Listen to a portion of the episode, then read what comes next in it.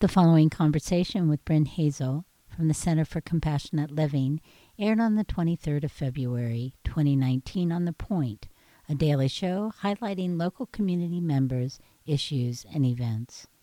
This conversation focuses on the damage done with labeling and judging.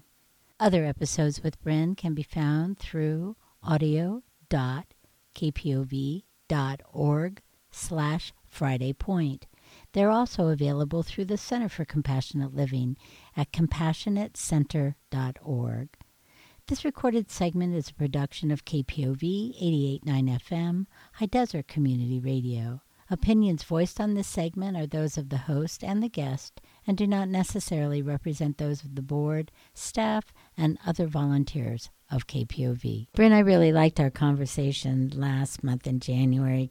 You know, we were talking about how labels can really interfere with our connecting with people. Mm-hmm. And I think also they can lead to a sense of being disempowered because if we think people are doing it to us, then what are we to do? That's what they're doing to us.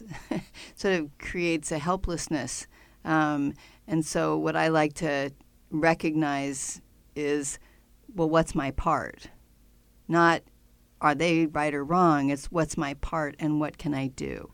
So, I feel much more empowered, have an opportunity to change things when I think about that.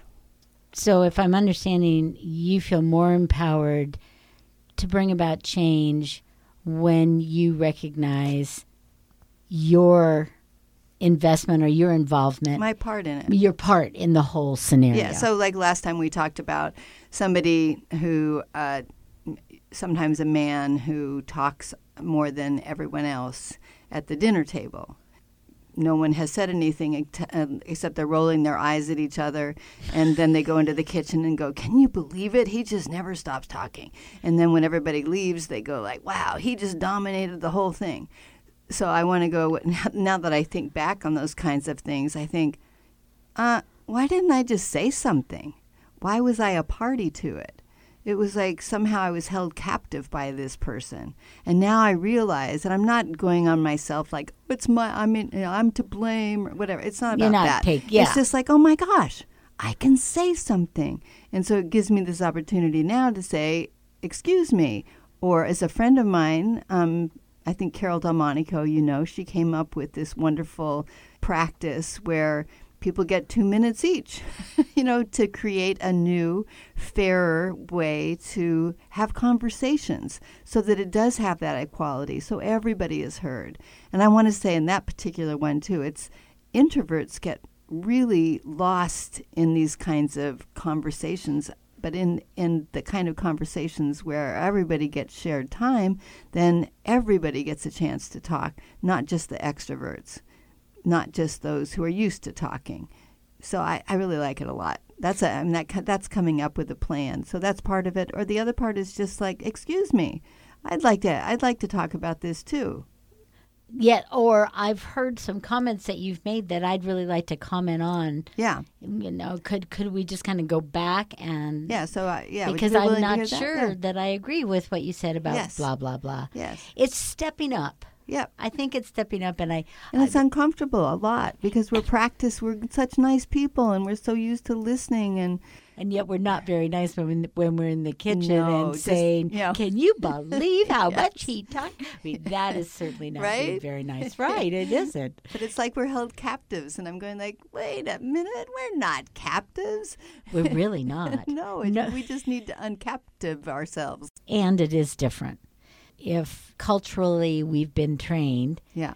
to not interrupt yeah.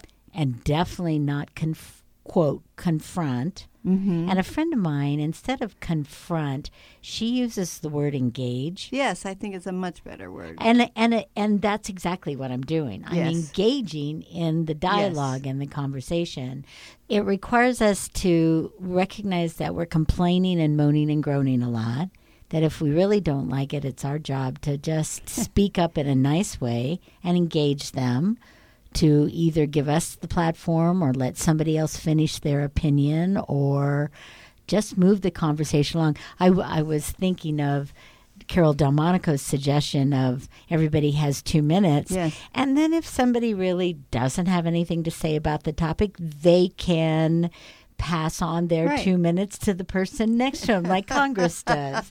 It's valuable for us not to victimize ourselves because that's what we're doing. We're putting the gag in our mouth by not saying something. And then, like we talked about, and then we go into the kitchen and we're building up all this resentment against this person. And we're not, as you said, engaging them. We're not bringing it up. We're not saying, and we're not being very nice. well, how are they supposed to know? Mental telepathy? yeah, right. By our eye rolling? it would be nice if people did take a chance to observe whether they're being heard. I can tell when people are tuning me out because their eyes kind of roll to the back of their, their their head. What you said last month, I thought was really pertinent, though. Too, we don't maybe want to have the conversation about taking over the dinner talk, so to speak, at that moment. But if it's my husband or if it's a good friend of mine, I think there's a way that we can say, you know, I'd love to hear other people's conversation. Or sometimes it feels like I'm being lectured to. And I'd, there are ways that we can ask for the change that we want and need. And then the other person has the right to say yes or no, too. Yes. And I think that our conversation has a lot to do with my pattern as a woman, being the listener. So my work is to speak up. And that's what I've been ta- what we've been talking about. And I also want to say I think it's also the responsibility of the people who have been talking to kind of look at themselves and go just what you were saying, to look at themselves and go, "Do I do that?" And I have female friends who do that, but I certainly don't know of any men, at least not in my world. I'm not saying that they're not out there, Uh-huh. who reflect back on their pontification, so to speak. So that's I think that's something to bring up to people like did you realize that you talked 20 minutes during our dinner tonight and everybody else just listened and they might have wanted to talk And maybe you might have wanted to hear their thoughts on what you were saying. and maybe that too. But done in a way that's not like you jerk because as we're getting out of these patterns what we need to do is what does it look like?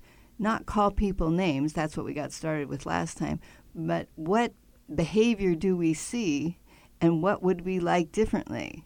So it it's observational is what I, it's not judgmental in the sense of calling you a name or labeling you for talking too much at dinner.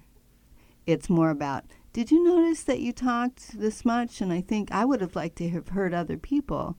I wonder if you think about that maybe next time we have dinner. Uh, also, listening to other people as well as talking. How do you feel about that?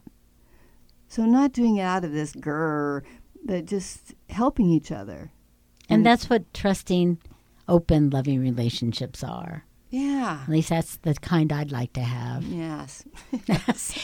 Maybe next time we could take this conversation to a place of exploring methods to communicate with people who really think differently than we do, especially on a political level. Sure. Because I think that there's a way that that we can open the door for communication and also recognize that our vehement attacking of the other side on both sides Yes. may be working against what we say and profess we want to have happen. So maybe we could talk about this in March, yes? Yeah, I'd love to. Thanks. Thank you. You've been listening to Bryn Hazel from the Center for Compassionate Living. And again, she's given us some really good reasons why labeling doesn't help us in building trusting relationships. And also, it doesn't really help us in solving some problems that we perceive. Bryn, thanks again. Thank you, Carolyn. I appreciate it. And what's the connection to the center? CompassionateCenter.org.